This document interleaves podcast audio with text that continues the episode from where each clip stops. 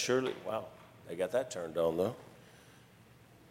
All right, let's have uh, uh, prayer requests. Anybody got a prayer request this morning? Yes, sir.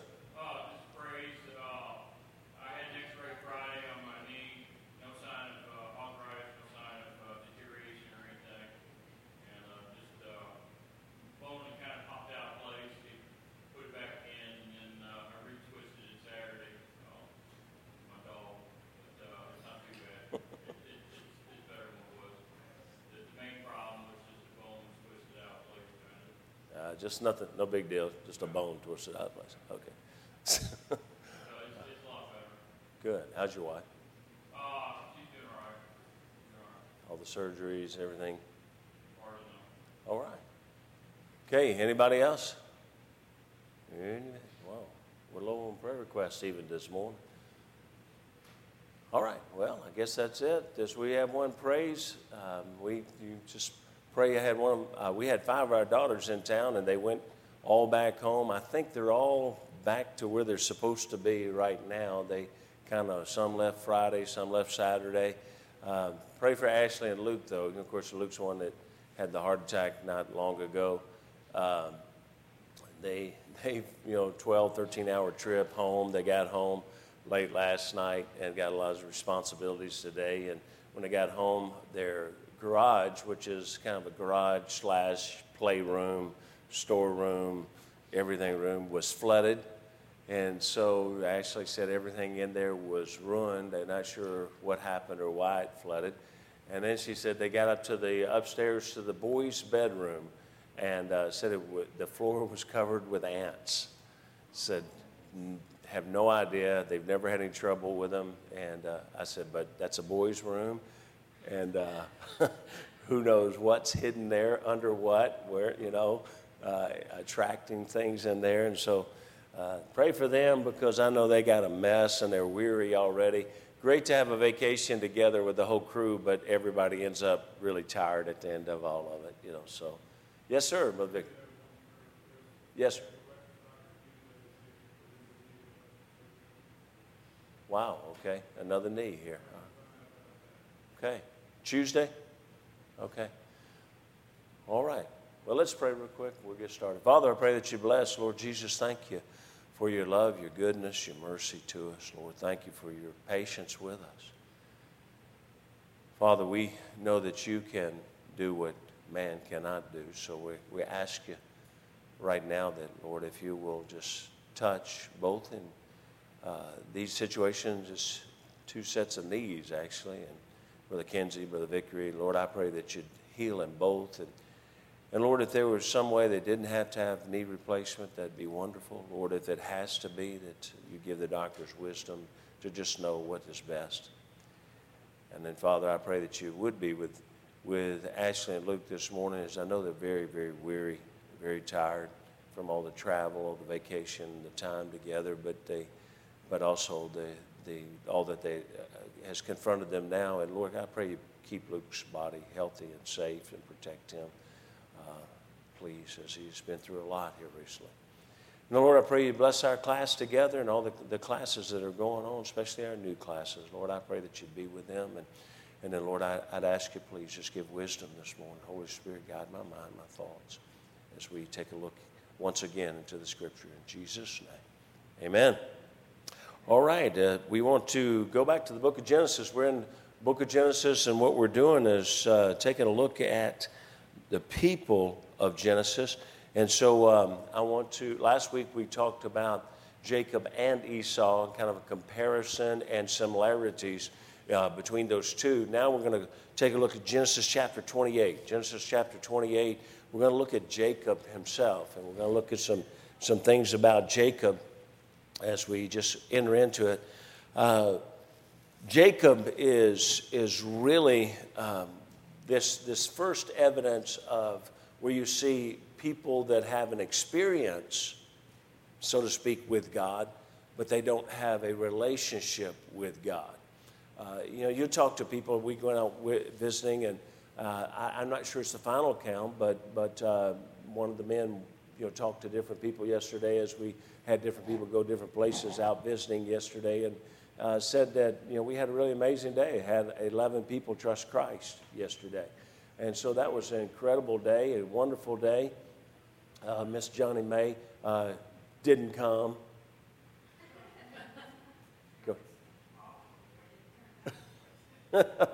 Uh, she called me in the morning. She said, It sure looks bad out there this morning. And it did. It, yesterday morning, it looked stormy, bad all around us.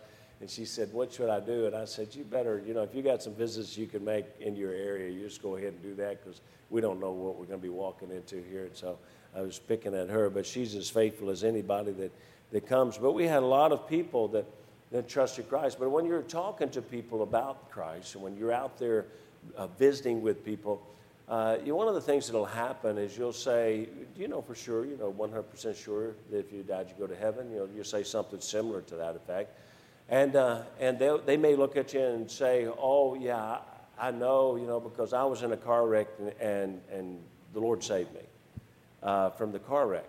And it's an experience they had, but it's not really. They have not had a relationship with Christ, and I, and that's nothing con- condemning. It's just that that's what they're that's all that they know. They, they had this experience. And so that's what we're really going to take a look at, um, where Jacob talks a good talk about his experience at the very beginning. If you look at Genesis chapter 28, verse 10, look at 28, verse 10. It says this, and Jacob went out from Beersheba and went toward Haran, and he lighted upon a certain place and tarried there all night because the sun was set. And he took of the stones of that place and put them for his, his pillows and lay down in that place to sleep. And he dreamed, and behold, a ladder set up on the earth, and the top of it reached to heaven. And behold, the angels of God ascending and descending on it. And behold, the Lord stood above it and said, I am the Lord God of Abraham thy father, and the God of Isaac, and the land whereupon thou liest, to, to thee will I give it, and to thy seed. And thy seed shall be as the dust of the earth, now shall spread abroad uh, to the west, and to the east, and to the north, and to the south. And in thee and in, this, in thy seed shall all the families of the earth be blessed. And behold, I am with thee, and will keep thee in all places where thou goest, and will bring thee again into this land, for I will not leave thee until I have done that which I have spoken to thee of. And Jacob awaked out of his sleep and said, Surely the Lord is in, his pla- is in this place. And I knew it not. And he was afraid and said, How dreadful is this place!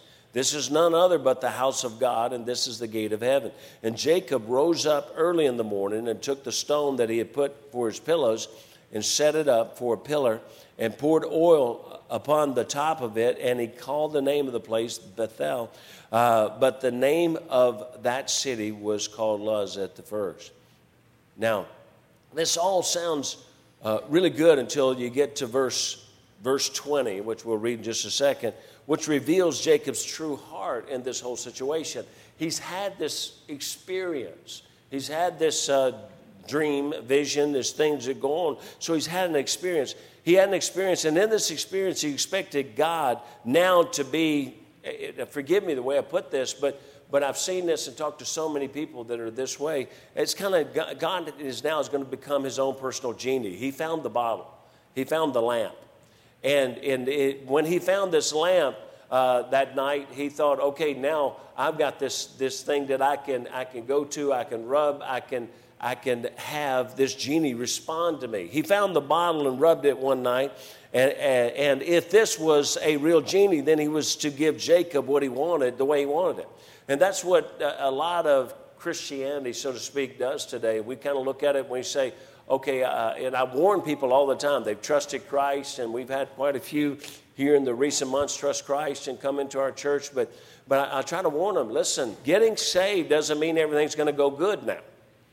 It doesn't mean everything's going to go wonderful. The difference is, is if you truly trusted Christ as your Savior, now you have someone that can get you through everything you go. Now you have all things work together, the promise. All things uh, work together for good to them that love God, to them who are the called according to his purpose.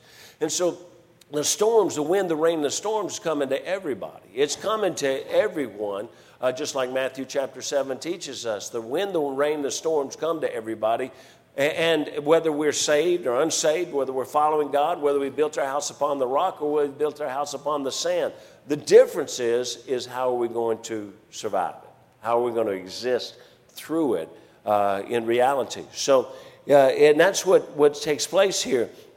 He was, I believe, from the way it reads and what we're about to read in verse 20, I don't think he's really trusting in a holy and righteous God, the God of gods, that he understands that, that this is the God of gods. He had an experience, and in this experience, he expected God now to be that personal genie, that personal one that's just going to do everything wonderfully now.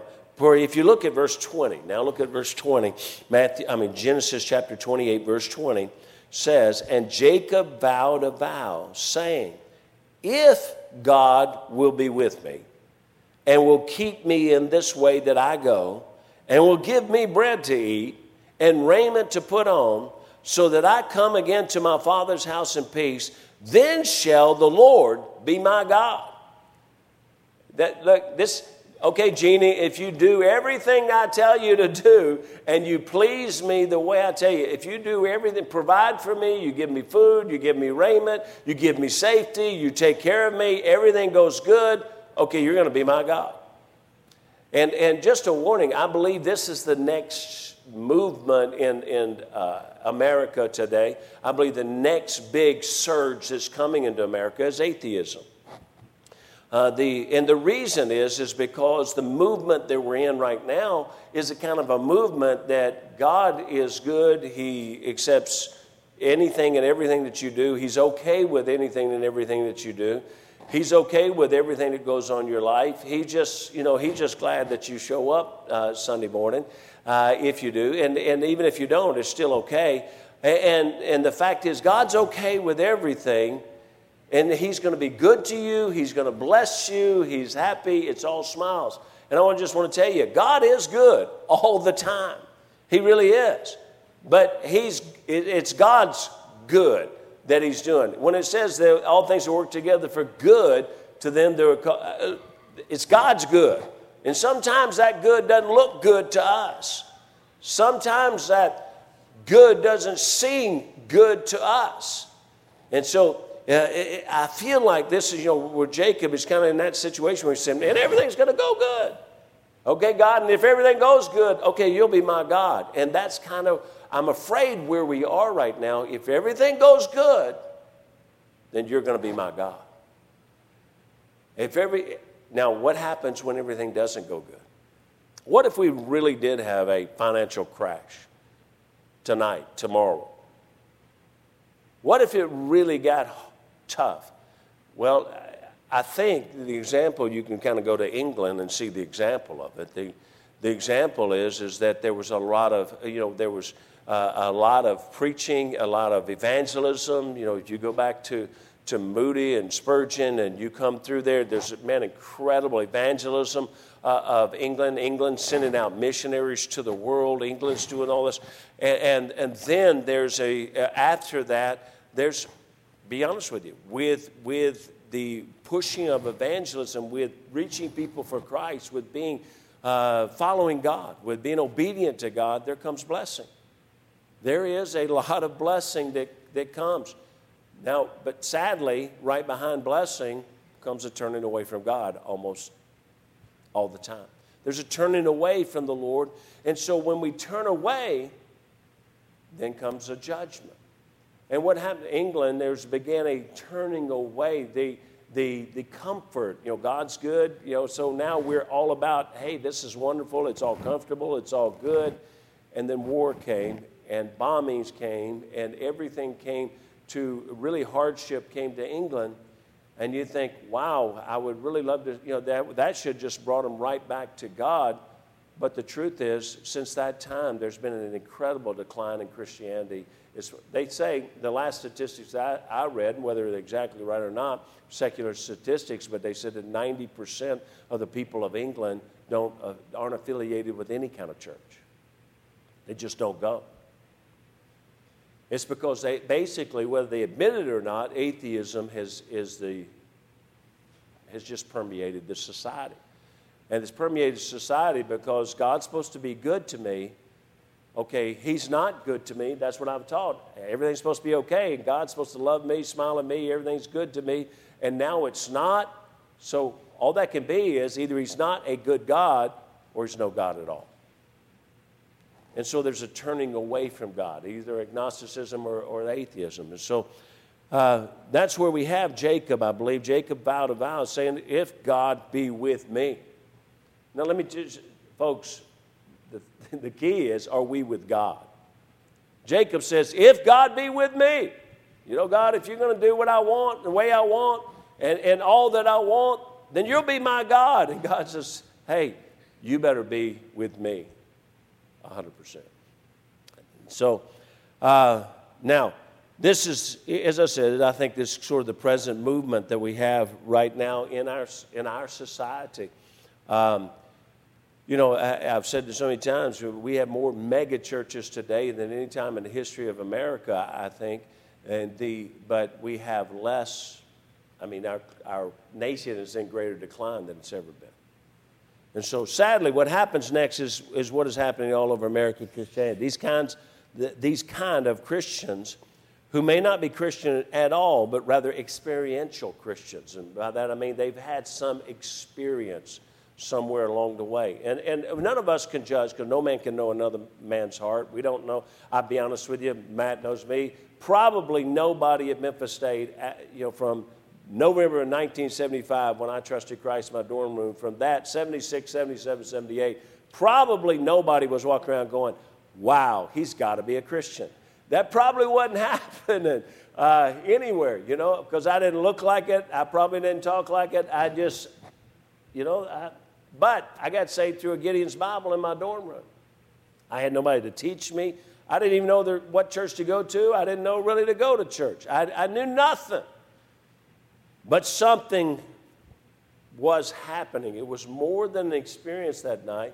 And I'm going to talk a little bit about that probably in the, in the next hour. But you know, when I've, I've given this example, but, but when your language starts to change, but you don't even know there's a Holy Spirit that's convicting you about your language, but it's still changing because something inside just says that's not supposed to come out. Then there's, there's, it's more than just a, a night where I experienced something. It was a night where something actually transformed. Something changed in me. Now, the, what happens is, and this, again, this happens so the pattern is here. Uh, these kind of Christians who may not be Christian at all, but experiential Christians, then they go, uh, they, you know, they, they come to church. And maybe they're young Christians. Maybe they, and uh, they're unmarried and they desire to marry, and they often do marry. And, and then this example, uh, Jacob, who's had an experience with God, and he's he's kind of put said, God, you do what I want you to do, and everything's cool with us. Uh, now Jacob goes and finds a girl.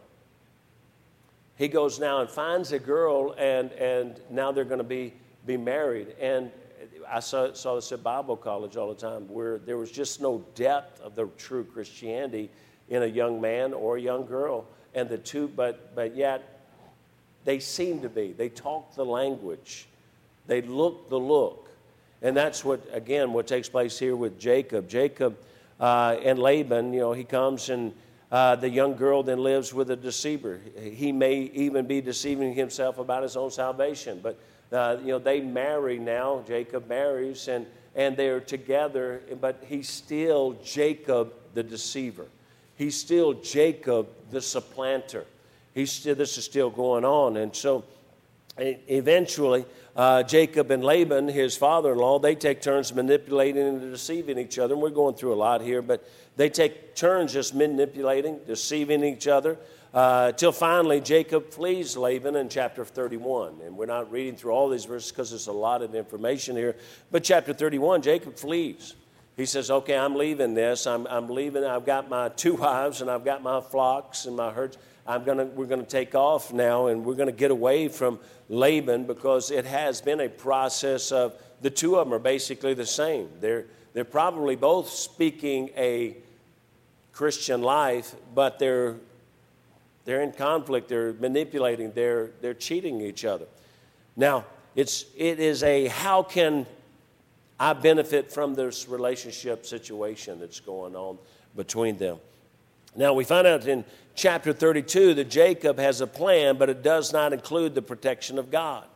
Is a plan to let Esau, now he's left, and he knows that Esau, his brother, who he's tricked out of everything, out of his birthright, eh, he's now, he's going to meet up with him again. And we're in chapter 32. It is a plan to let Esau potentially slaughter the first groups while he escaped. But finally, we now look at verse, uh, chapter 32, verse 24 through 31. And again, that's a lot of information, a lot of things going on here. But verse 24, it says, And Jacob was left alone.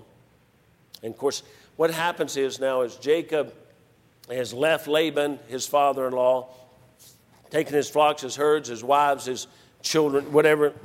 They're going, and they're going back to the homeland. He knows he's going to meet up with Esau, his brother, who he's tricked out of everything. He's deceived him. And so, verse 24 Jacob was left alone, and there wrestled a man with him until the breaking of the day. And when he saw that he prevailed not against him, he touched the hollow of his thigh, and the hollow of Jacob's thigh was out of joint as he wrestled with him. And he said, Let me go, for the day breaketh. And he said, I will not let thee go, except thou bless me. And he said unto him, What is thy name? And Jacob's and he said, Jacob. And he said, Thy name shall be called no more Jacob, but Israel. For a prince hast thou power with God and with men, and hast prevailed. And Jacob asked and said, Tell me, I pray thee, thy name. And he said, Wherefore is it that thou dost ask after my name? And he blessed him there, and Jacob called the name of the place Peniel, for I have seen God face to face, and my life is preserved. And he passed over Peniel. The sun rose up upon him, and he halted upon his thigh. Now, again, what takes believe this is an Old Testament picture of Jesus Christ a wrestling with Jacob, and it's not like Jacob in his human form could really subdue or really hold God. But this is again where God allows us to go through some trials of life, and He wants to know how bad do you really want to hold on to me? How bad do you really want me? I mean, God knows way before we plan anything, we do anything. I, you know, I started weeks ago on this, the people of, of, uh, of Genesis. But I'll be honest with you, and I hope you don't mind, but, but the, the visitor that we have here today is an example of somebody that God wrestled with him and said, Do you want to hold on? Are you going to hold on to me no matter what happens? Um, it's, it's just, I, am I've almost been struggling doing this, this lesson because I, to, to know Matt is here. But Matt Lipscomb, as much as anybody, and this is a friend of mine from many, many years ago, but they've been through a a lot. He's, they, he and his daughter now that remain, they've been through more than any normal people could even imagine.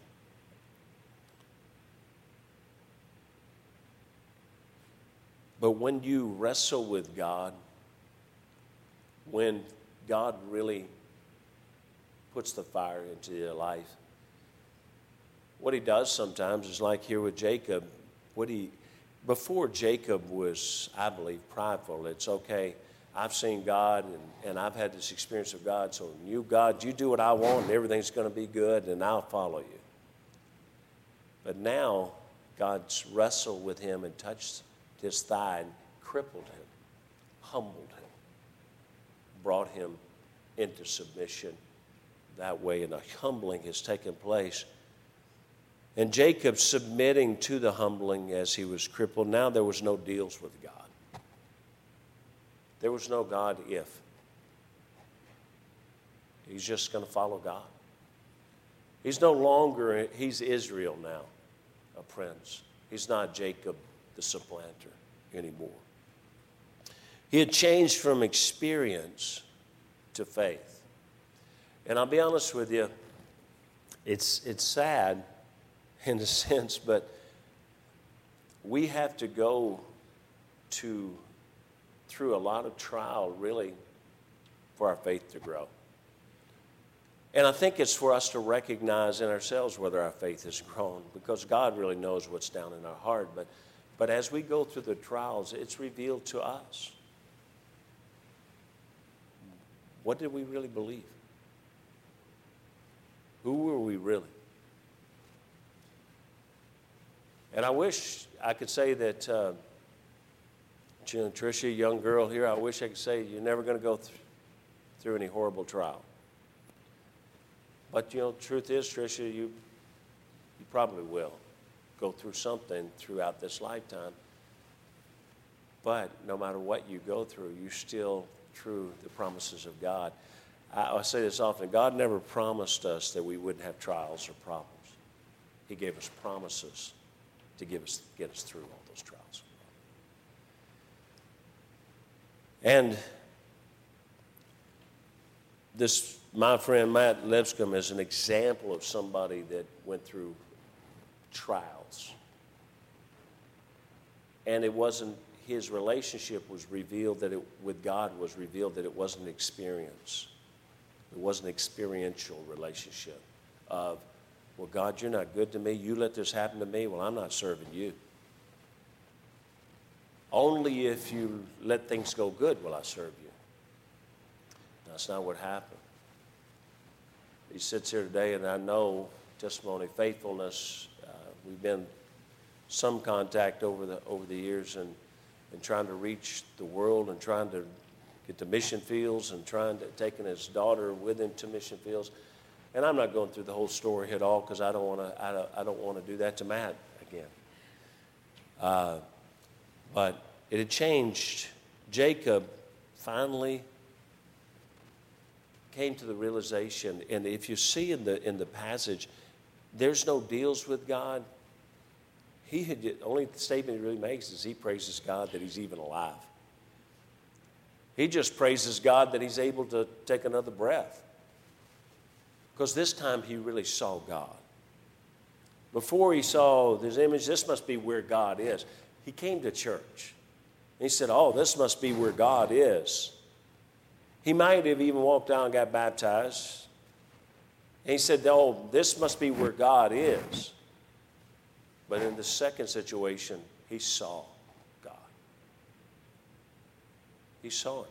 When I was 12 years old, I walked an aisle and got baptized at a little church, and I've said this for years. You know, the reason I did is because I was tired of everybody else getting that communion, and I was 12 years old, and I wanted to see what it tastes like.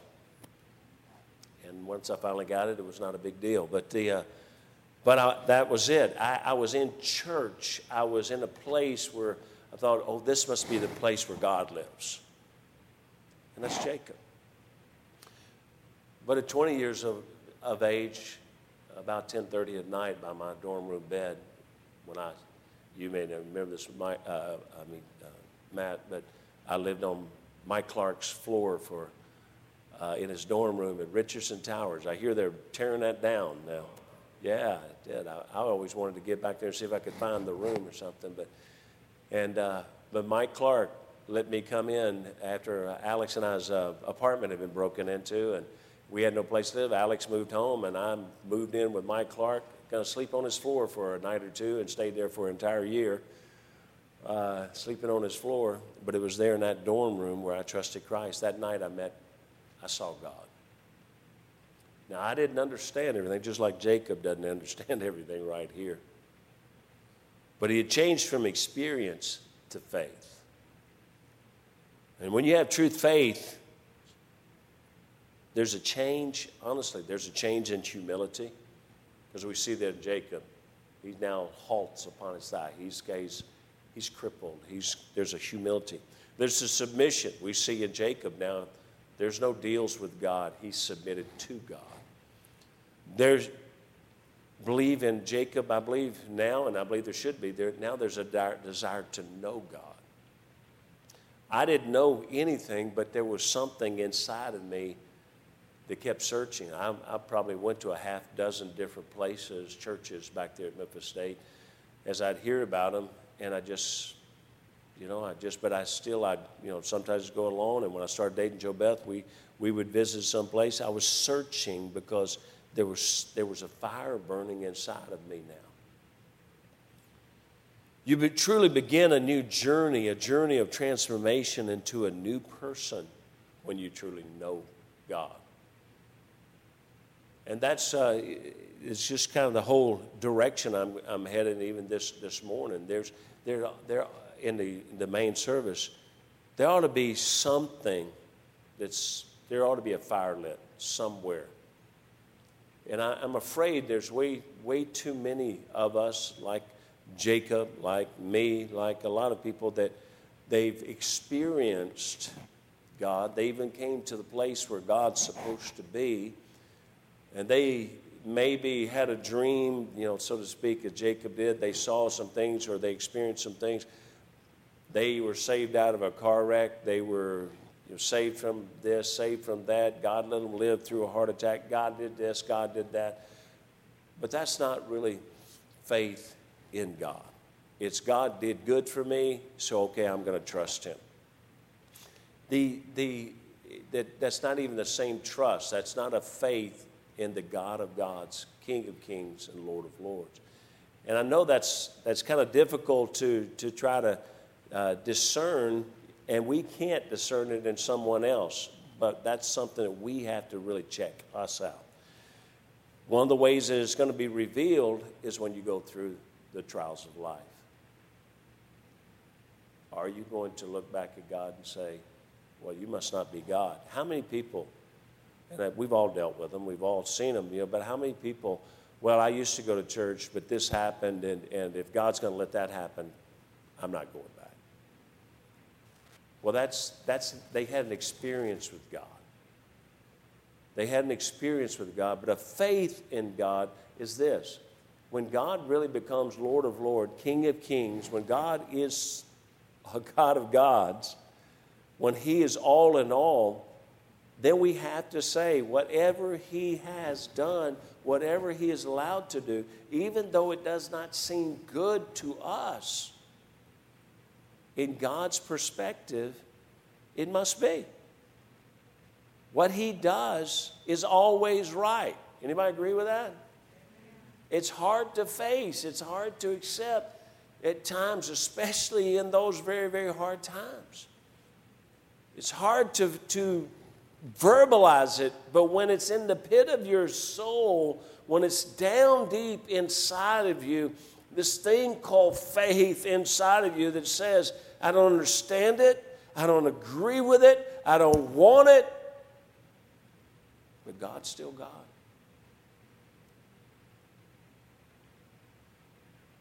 And we, I, I see, and forgive me, but please be warned, please.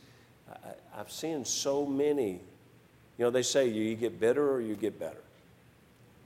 Well, so many are getting bitter and they're turning away from God because it's like I preached last week. We've got people, hurt people, hurt people. And so it's, it's, it's, a, it's a lashing out at everyone because things didn't go the way I wanted them to go. Well, ultimately, it's not just a lashing out at people. When you're willing to lash out and harm other people because things didn't go the way you wanted to go, ultimately, it's directed at God. It always comes back to God because God let it happen. How can God let this happen? I, I, I can't explain no, like I say, I can say how because he's God. He can do anything he wants to. Why? Why would he do that? Uh, we've, we've learned, Joe Beth and I, one of the key things we try to do, and, and this really helps you get through the trials of life. Don't ask, try your best not to ask why. Try to ask what. God, what do you want me to learn from this? What do you want me to do now? What is your purpose behind this? Because why? I'm going to be honest with you. We'll get to heaven. We, you know, maybe God let us know why. But he's still God. Even when I get to heaven, he's still God. I don't know. We always say, well, I'll find out when we get to heaven. I don't know that we'll find out because I don't know that he has any obligation to tell me anything. But the fact is, is that he has a reason. His perspective is so much different from ours. And he sees it in a way we don't see it. And that, when we understand that, we, we, it will only come when we have true faith and we've humbled ourselves. We submit ourselves. We desire to know Him more no matter what He does. We still desire Him. And then that will truly begin our journey, our journey with God. I have a message, that's what I call, you know, my journey. And it, it really is, it's, it's been an incredible journey. But I'm going to tell you, it hadn't all been roses. You know, it hadn't all been good. There's been some tough times where we just thought, what in the world? You know, I mean, it, it, it really is. But the difference, if he had never met God, I, I, Jacob's life, he would have remained Jacob. But he truly found God, found a relationship with God. All right, we got about 17, 18, 19 minutes, something like that. We normally leave, uh, stop a few minutes earlier than everybody else. Give us just a few more minutes. Give me a few minutes before the main service. But I hope that, that it helps uh, a little bit. Just Jacob, a unique man, very unique man, uh, really going from this extreme to the extreme that God used him. But it just proved if God can do that with Jacob, he can do it with anybody. Let's pray. Father, I pray that you bless, Lord Jesus. Thank you for your love, your goodness toward us. Lord, I pray that you please be with us through the rest of the morning, rest of the service. I ask in Jesus' name. Amen. All right, you can all run back to the coffee machine.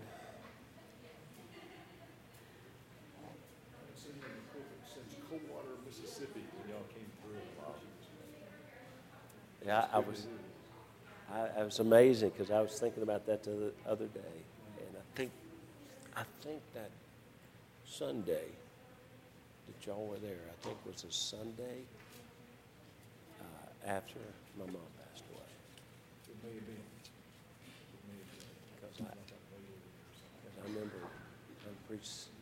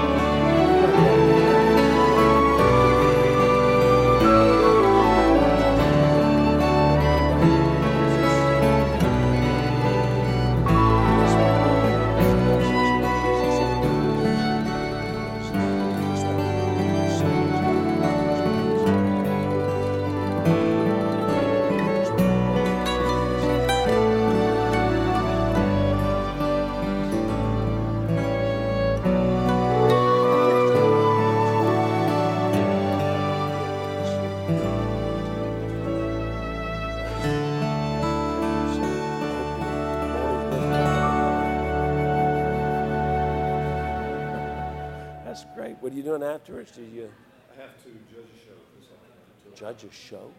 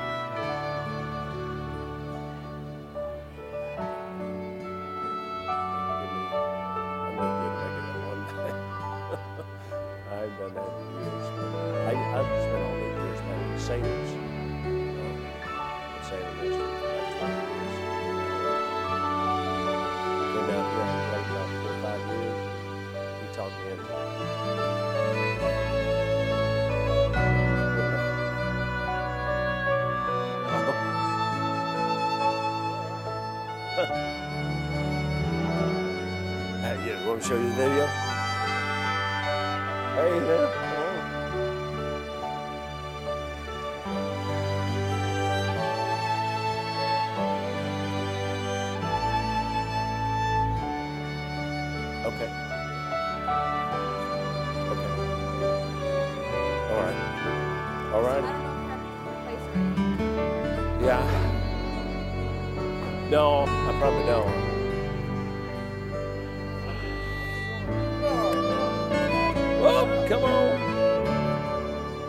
oh man, what is this? Unbelievable. ah, that's unbelievable. What are y'all doing here? What did, what did, what did Matt call you?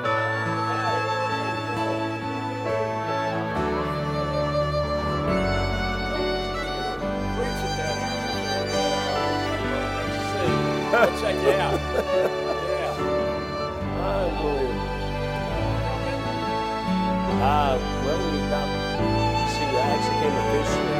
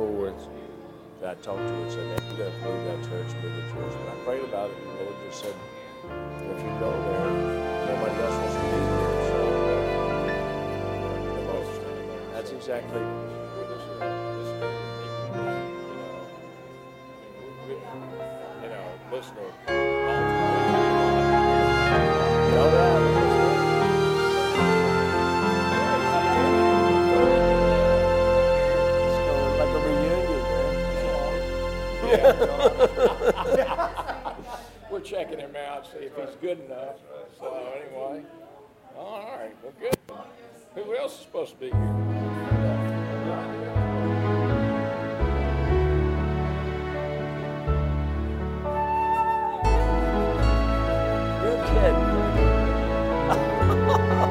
I'm like, what is going on here? He said, so we said, well, we'll come. Yeah. Is Buttons open?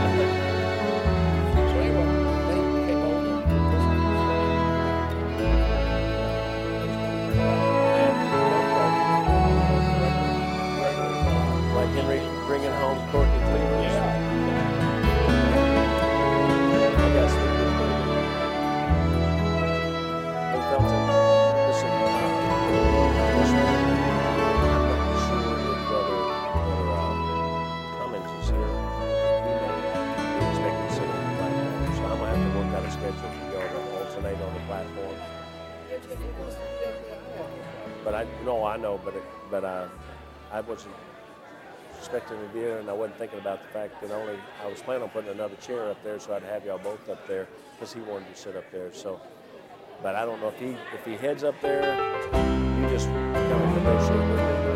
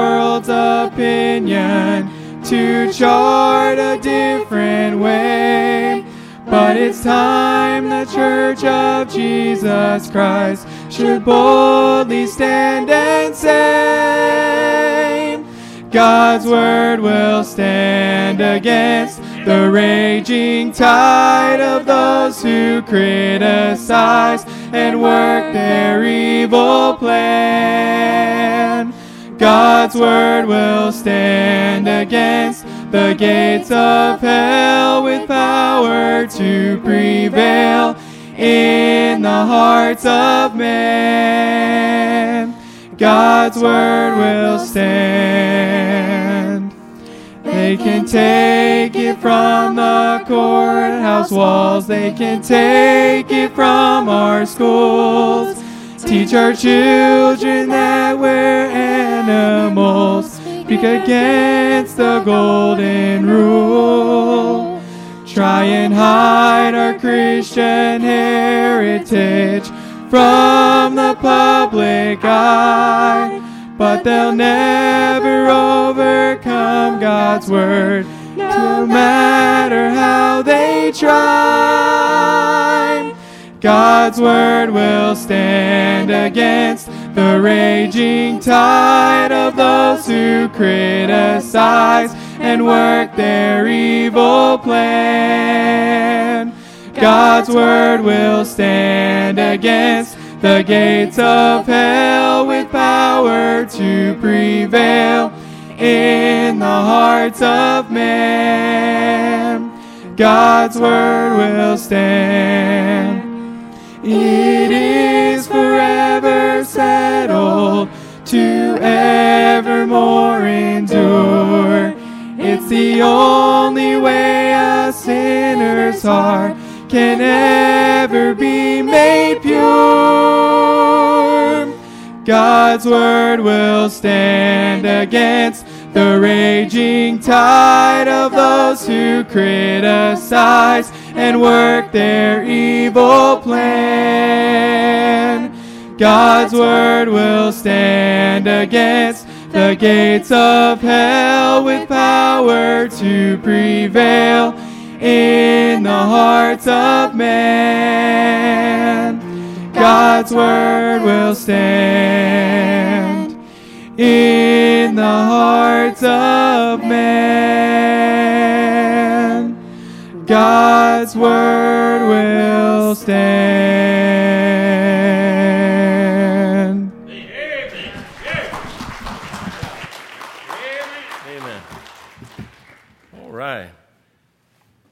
Great job. I sure appreciate the young people, the way they participate in church and help with everything. It's really a blessing.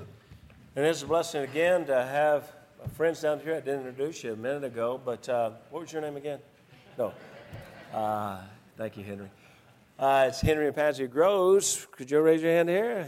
Amen. And uh, the, if y'all don't know this, if you go back far enough, Henry was also the Tiger mascot at Memphis State. Amen? Memphis State, not Memphis. Memphis State. He was the Tiger mascot. He, um, he actually probably was the first one that attempted to shoot a behind the back, over the head, whatever, uh, half court shot. The difference between me and him was when I took over, became the mascot, I made them.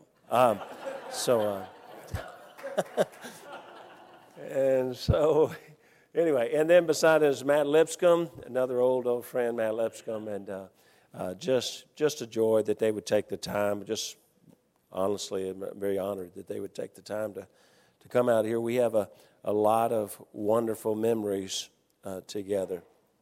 Uh, they were uh, in, a, in a crazy environment, they were very positive influence on me uh, there at, at the college. A great influence on me. And so uh, uh, just thrilling to have them here. I want you to go to 2 Corinthians chapter 5. 2 Corinthians chapter 5.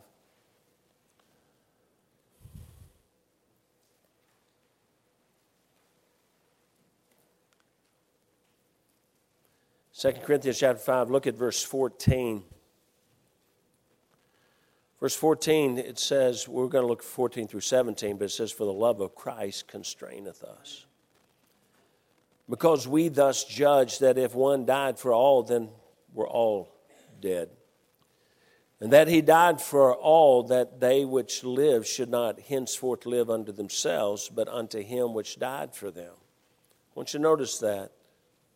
It says, For all they which live should not henceforth live unto themselves, but unto him which died for them and rose again. Wherefore, henceforth know we no man after the flesh, yea, though we have known Christ after the flesh, yet now henceforth know we him no more. Therefore, if any man be in Christ, he is a new creature. Old things are passed away. Behold, all things are become new. Let's pray. Father, I pray that you bless. Sweet Holy Spirit, I ask you please to fill me and use me today. Dear God, I ask you to clarify my mind and just direct me, guide me. Don't let me say anything that would hurt anyone, Lord. There would only someone would be helped and encouraged. And Father, I pray that you'd please, please be with us today. Put a mighty hedge of protection around this building and around that everyone in it. These we ask in Jesus' name. Amen. You know, it is, it is amazing what God does, but you know, this final verse, therefore, if any man be in Christ, he is a new creature. Old things are passed away. Behold, all things are become new. Uh, to have old friends here, and of course, many family members here, and, and just to, to be the day after uh, my birthday, our, our Joe Beth and I, uh, Friday was our anniversary, and 38 years ago. That's amazing. But there was a time there, November the 8th, 1975, and, and I talked about this morning Sunday school, and probably nobody around the campus November the 9th looked and said, you know, that, that man must be different. But something happened to me November the 8th, 1975, about 10 o'clock at night. I became a new creature. I, at that point in my life, I, I, can't say that I jumped up and, and knew all that was taking place in me or all that was happening in me. And, and, and it's been a long road, a long road of, of growing in Christ. But, but something happened that night. And what, what happened was, was that the old creature became new. He was lost and on his way to hell. And that night in Mike Clark's dorm room, uh, I knelt beside my bed. Mike was not in the room, nobody was there, but through that little Gideon's Bible handed to me walking across the campus, I, I read the verses and trusted Christ as my Savior. And, and I didn't know there was a Holy Spirit of God, but He came to live within me. And you say, How do you know He did? Well, I'll be honest with you, at that point, I didn't know. I didn't know that He existed, so I didn't know that what was happening to me was Him. But I, after uh, even you know just days weeks i would go to places that that i'd always gone to that i had enjoyed and now i couldn't enjoy them it's something i couldn't be there anymore. I couldn't listen to the language. I couldn't listen to the to the music. I couldn't something inside of me. And, and i'll be honest with you at that point in time in my life i thought i was losing my mind. No comments henry. Because uh, i know exactly what he was thinking. He wanted to say you were. Uh, but the fact is, is I thought I was losing my mind. I just thought, you know, what is happening to me because I'm in such turmoil, I'm in such conflict. And I say this so often if you trusted Christ and you expected everything to be, you know, just little rose petals, ah, you know, that's not it, folks. I mean, it can be really, really good, but boy, initially it wasn't. I, people will say, you know, when, when you get saved, the Holy Spirit comes in to sweep up everything and clean up inside. No, He came in with me with a hammer and chisel. Because it was, it was in there and it was caked in pretty tough. But the fact is, is that I look back on those days and I remember these times and places and things. I remember uh, dating Jo Beth for the first time and sitting down beside her and looking at her and, and, not even knowing where these words came from because I'm sitting there with, a, with my afro, amen, with my beard, and I'm sitting beside her and I know she's mesmerized by my good looks.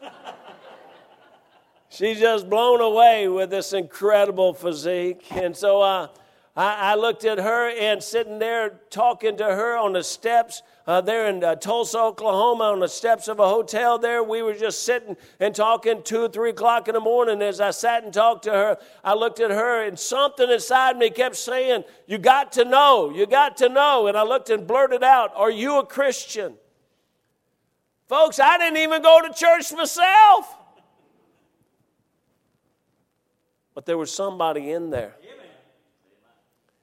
and somebody in there told me that, that it just is like, it was almost like the pressure of getting saved. I mean, it was, it was inside so much that I had to know something was different about her. Something was different about this girl, that different from anybody I'd ever met. And something was, was going to be different about the rest of our lives. And before we even started this process, I had to know, are you a Christian? And I'll be honest with you, as soon as I said it, I thought, what did you just say? And why did you just say that?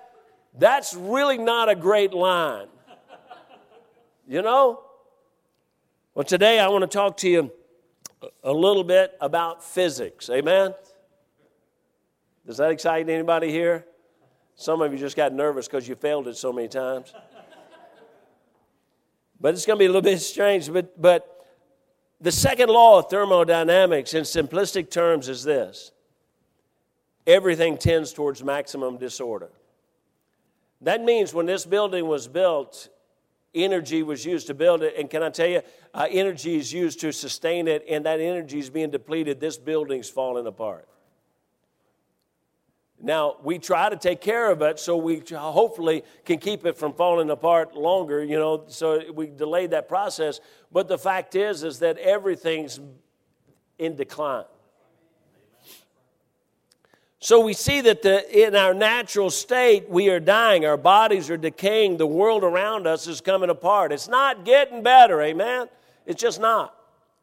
We have no hope in and of ourselves, for we simply expend energy. And since this energy usage cannot be 100% efficient, we are depleting our energy resources every day of our lives. And, and hold on, hopefully this is going to make sense. This is really not a science class, but, but the fact is, is that we are using up our energy. We're depleting our energy. We ourselves are, are we're human flesh that's frail and empty. Now, when this is applied to the spiritual realm, we can see the correlation, I believe, and that's what I'm trying, trying to do, just make a little bit of a correlation here. In our own strength and righteousness, no matter how hard we try, we come up short of the perfection that's needed. In other words, we cannot get to heaven through our own works. Now, I don't know why I'm doing this today, but because you know, I've been trying to, to, to, just whatever the Holy Spirit directs me, but even by uh, the, the uh, narrative we had today on, on Amazing Grace and the songs that we've had, I know that this is the direction that the Lord wants me to go, but, but what this means is obviously there's no hope in our, ourselves. We must have a perfect source of energy to have perfection in our reality. And listen, we don't have perfection. We can't generate perfection. We can't create perfection. So, folks, please listen to me today. If you're still struggling with this issue that somehow you're going to get yourself to heaven, somehow you're going to work your way to heaven, no matter how hard you try, we come short of the glory of God. We come up short. And you say, why are you saying this? Because I talk to people after people after people after people that say to me, I believe in Jesus Christ and I believe I can be good enough. There's no perfection in humanity. And perfection's what it takes. This means that we must have that which transcends humanity. That which I cannot do is only possible when I trust the one who is not limited by the natural laws. My life and my spirit are made perfect, righteous through the righteousness of Christ. That's my only hope. And something just changed. Something just happened to this mic. Did that sound different to y'all? I guess my ears finally opened up. All right. My life and my spirit are made perfect through the righteousness of Jesus Christ. November the 8th, 1975, I didn't get up become perfect. The truth is, I wasn't earning, working my way towards some perfection so I could finally say, okay, now I'm a Christian, or now I know I'm going to heaven. It wasn't going to happen. It had to be a gift.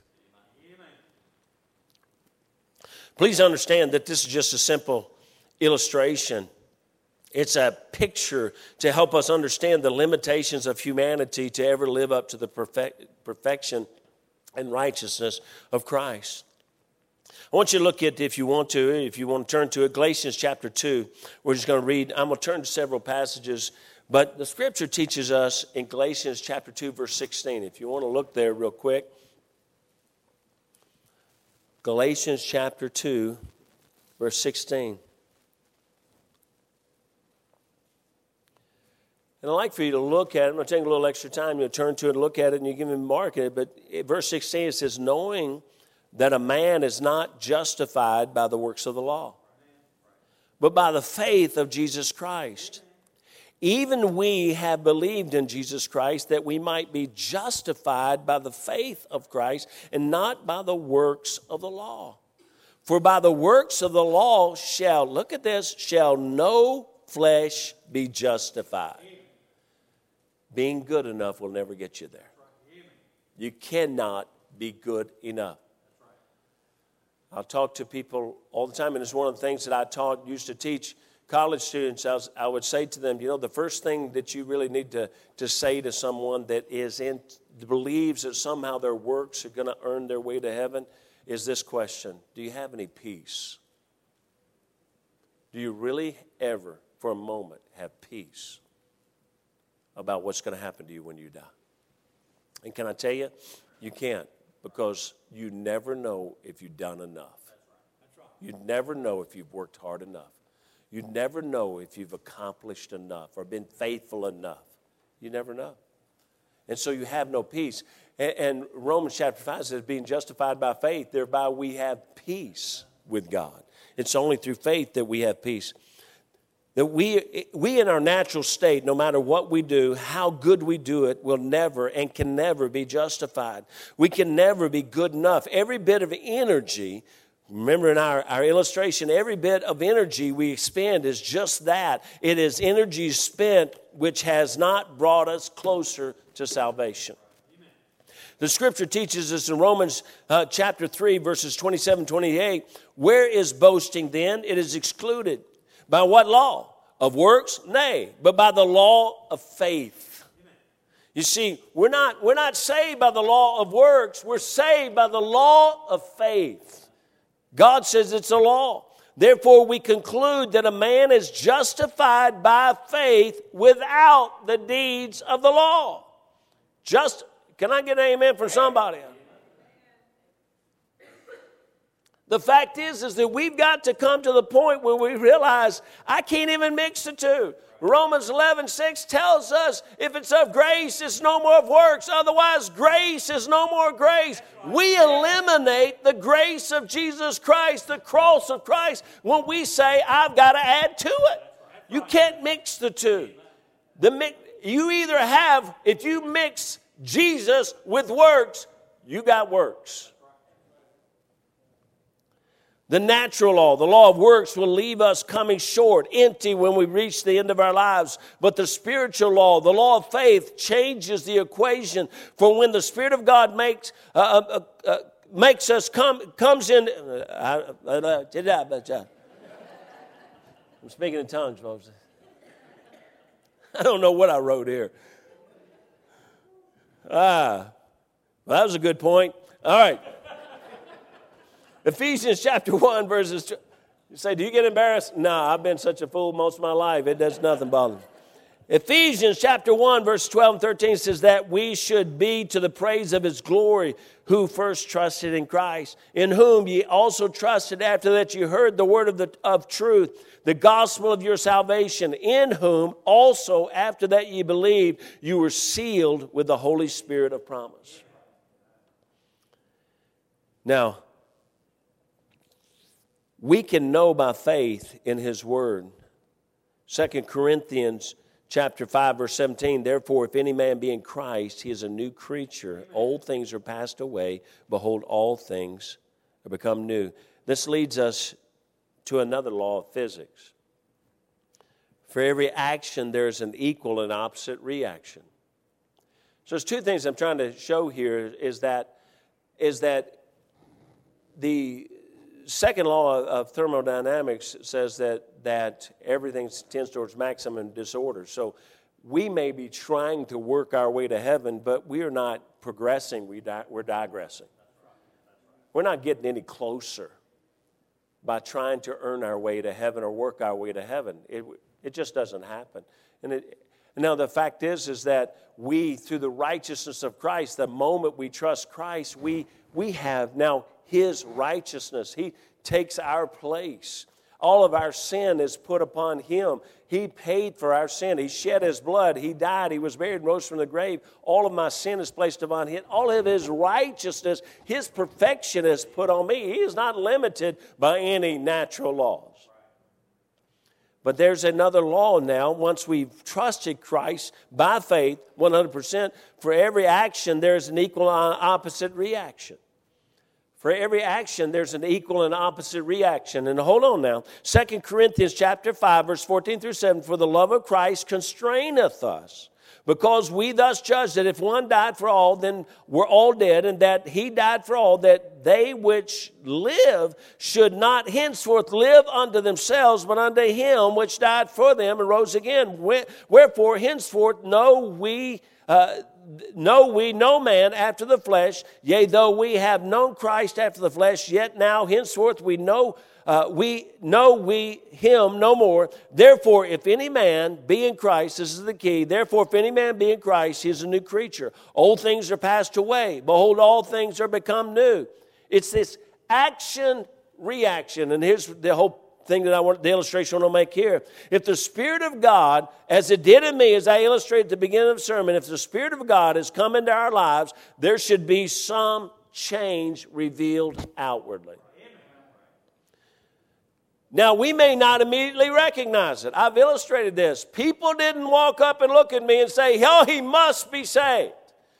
But listen to me, something happened in here, and can I tell you, there was a reaction to what happened, the action that took place. There was something going on. There was a pressure inside. There was a, a something that was taking place. So the words that used to come out of this mouth, they just didn't want to come out anymore. Others may not see it at first, just as none of us really notice that the law is in place. When these men sat down in the chair, the law is still in place. When they sit down, the energy is used to sit on the chair, energy is used to hold them up, but we don't look at it and say, Oh, I recognize that. We don't do that. We don't know that something's taken. Energy is, is being used here. In this case, a lot of energy is being used here. We don't notice that. But yet a force was exerted. And I saw, I saw a, a video of my grandkids the other day. They, they came over the, and, uh, and they got to go swimming.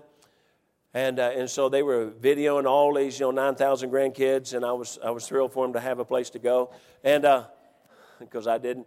And, uh, but no, they, they went out and they went swimming.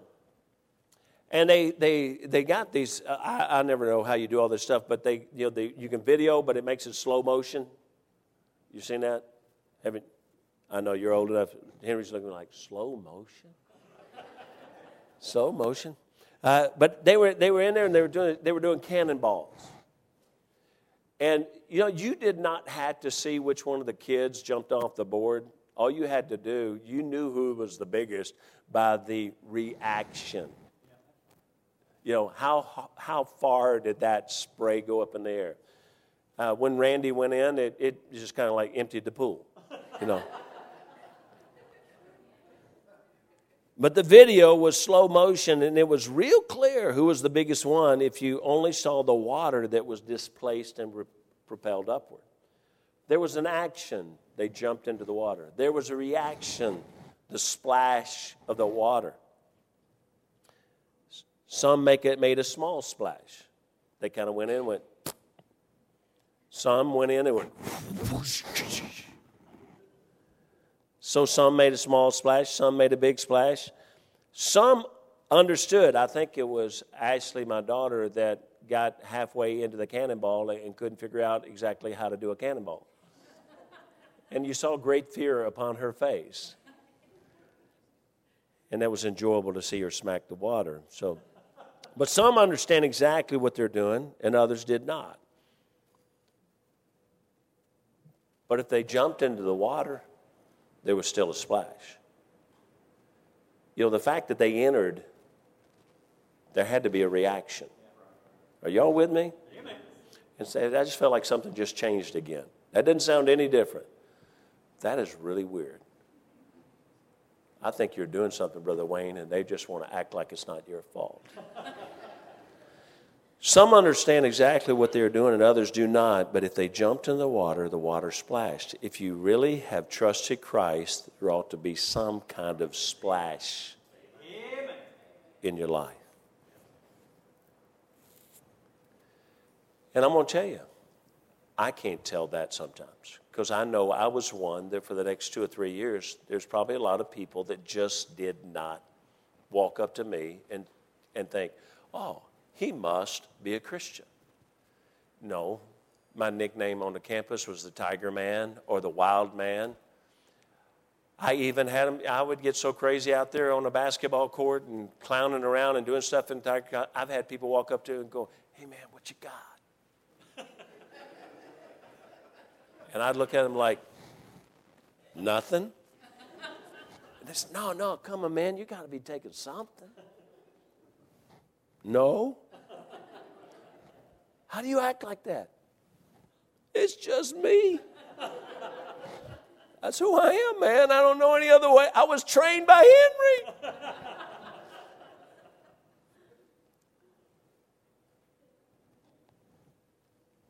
So I'm not saying that they knew what was happening in here. But can I tell you, something was. Because it can't come in without some kind of splash. And listen to me. I, started to bring one in here, but I, I really didn't have the time, you know, to go through the whole illustration. But, you know, if you took a, a basketball in here and it was half flat and you dropped it, it won't bounce much. You put a little air into it and you drop it from this height, it'll bounce a little bit. You really pump it up tight and you drop it, it'll bounce up pretty high. That's what I believe is what's going on with a lot of Christianity. We, we, we trust Christ, but we're, we're flat. And there's not much bounce coming out. But what Christ wants to do is He wants to pump you up. And the more you let in, I always picture it this way, and whether you want to picture it or not, but I, will pray often. I'll say, Lord, fill me with your spirit from the top of my head to the sole of my feet from the tips of my fingers to the tips of my toes, my eyes, my ears, my nose, my tongue. And what I'm asking the Lord to do is fill every portion of me. Because the more I'm filled, the, the more substance there is in me, the bigger splash that's going to come out of me. But you have to check your own self. I look back, and I'll be honest, when I first got saved, I didn't know, because I told you why these things were happening. But I look back now, and I know that when my language began to change, when that guy walked up to me on the campus and said, Hey, Hook, what's going on with you? What's, what, what's happened to you? And I looked at him and said, I don't know what you're talking about. And he, and he said to me, You don't cuss anymore. Can I tell you, there was a splash that was taking place. Something happened inside, and there was something that was coming out, and there was something that was not coming out anymore. There was a time of, when I've told this story, when I, when I took and, and, uh, and from a comment from Bill Street, I, I took and, and every album that I have, okay, hold on, kids. Uh, every album that I have, big CDs that I had, I took and I destroyed every one of them because when Bill told me the Bible says everything you do should be done to the glory of God, I looked in my music and I listened to my music and something inside of me splashed out and said, This can't glorify God. And I broke every bit of it. The problem I made was that part of it was my brother's albums and he didn't make the same decision.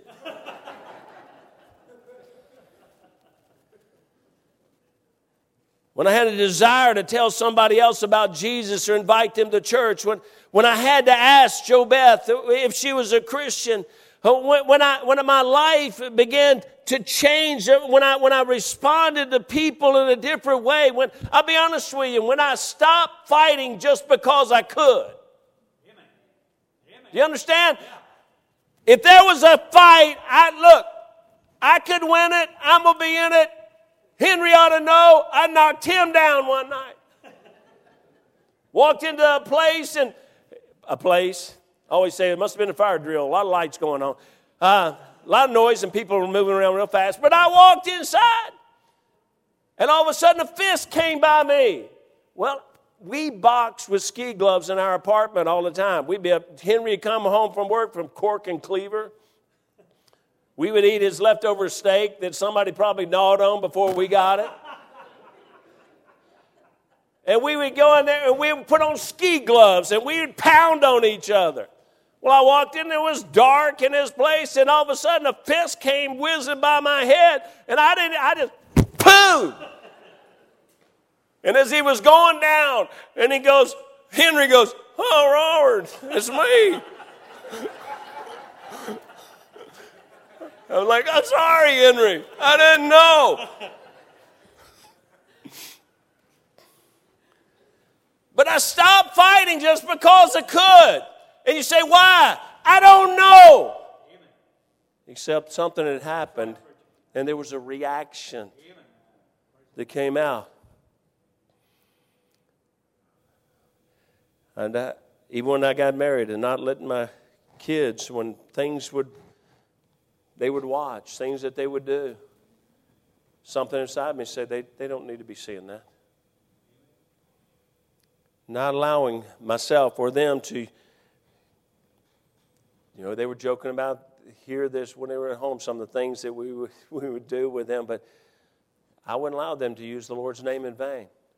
And you say, well, of course not. You know, you shouldn't allow them to cuss and use. That's not using the Lord's name in vain. Using the Lord's name in vain is when we just simply, uh, in frustration, in exclamation, say, "Oh God." Vain is emptiness. It has no purpose, and it's vanity. And so I, I said, No, I'm, I'm not going to do that. And when it would happen, something would inside of me, something would bother me because there was an action that took place inside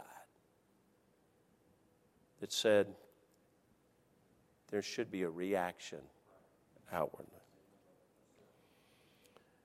There should be a splash of the recognition of sin, a splash of conviction, a splash of responsibility, a splash of thankfulness. You say, well, how do we know? Well, you just have to evaluate in your own heart. Was what happened to you a prayer or maybe an act of baptism or a membership, but no splash inwardly in your life, so there's no splash outwardly? Romans 8 14 through 16 says, For as many as are led by the Spirit of God, they are the sons of God. For ye have not received the spirit of bondage again to fear, but ye have received the spirit of adoption, whereby we cry, Abba, Father. And I love that term, Abba, Daddy, Father. The Spirit itself, listen to this, the Spirit itself beareth witness with our spirit that we are the children of God. That's the splash. When the Holy Spirit jumped in, initially it might not have been a big splash.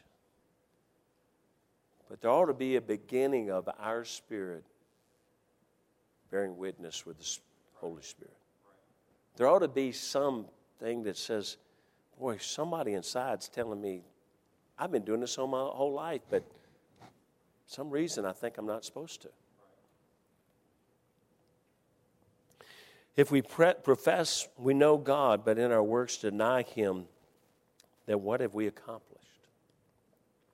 God looks on the heart, but man looks on the outward appearance. It's our testimony to the world that we believe in a real God, a real book, a real Savior, a real life worth living. But Titus 1:16 says they profess that they know God, but in their works they deny him. Are we the child of God? That's the question this morning, and I normally don't go this this direct, and that's this usually have a little bit more of a point, but it's twofold. Are we the child of God?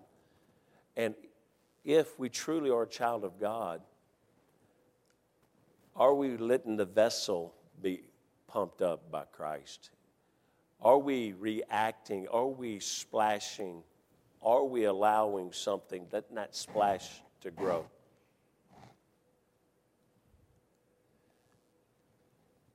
Can we t- others tell if we are a child of God? Has a reaction taken place because of an action that took place? How much of us did we give to God when we when he gave us eternal life? And that's the real question. Other than the fact of are, are you really saved or have you been trusting in your works? And that's again, you have to know that. You say, Well, I prayed a prayer, but that could be a work if you say that's one more thing I'm doing to try to earn my way to heaven. Well, I, I prayed a prayer and got baptized, but that could be baptism is a work of righteousness. Titus 3 5 tells us that, but, but it's a work of righteousness. But, but is it a good thing? It's a wonderful thing to do, but if we say somehow that's going to help us go to heaven, that's a problem. as a reaction. The other issue is maybe we trusted Christ. How much of us did we give to God when He gave us eternal life? And that's the real question for probably most of the people in this room right now. How much of us did we give to God when He gave us eternal life? Eternal life is a gift. What we do with that gift is up to us.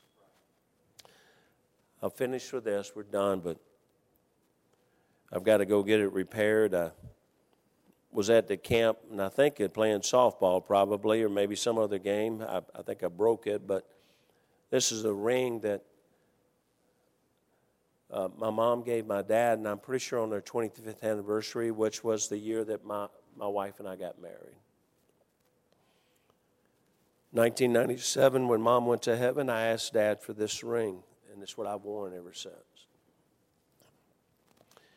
Truthfully, in another message I talk about, this was this is all I ever asked for as an inheritance.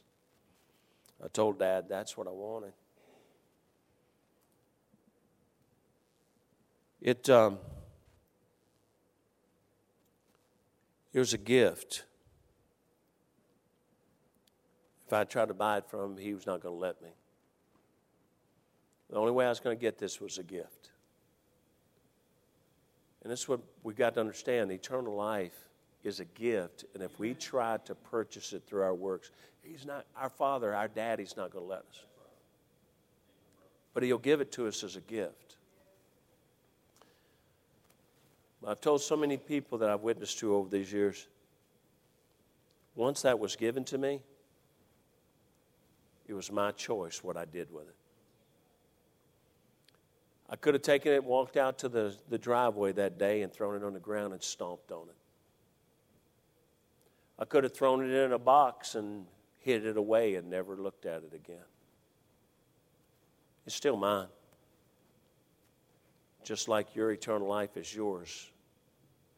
And what you do with it, it's up to you. But I challenge you what you need to do is wear it so everybody can see it.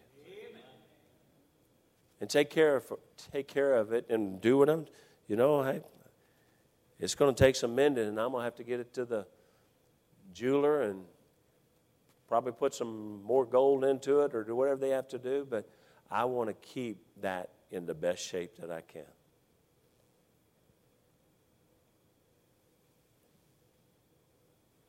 What have we done with the gift that we received? It's dependent on how much we've allowed Him to have of us once we took all of Him. So the question did you take all from Him? Did you receive Him as your Savior? Number two, you say, I did. How much of you does He have? Father, I ask you to bless. Lord Jesus, thank you for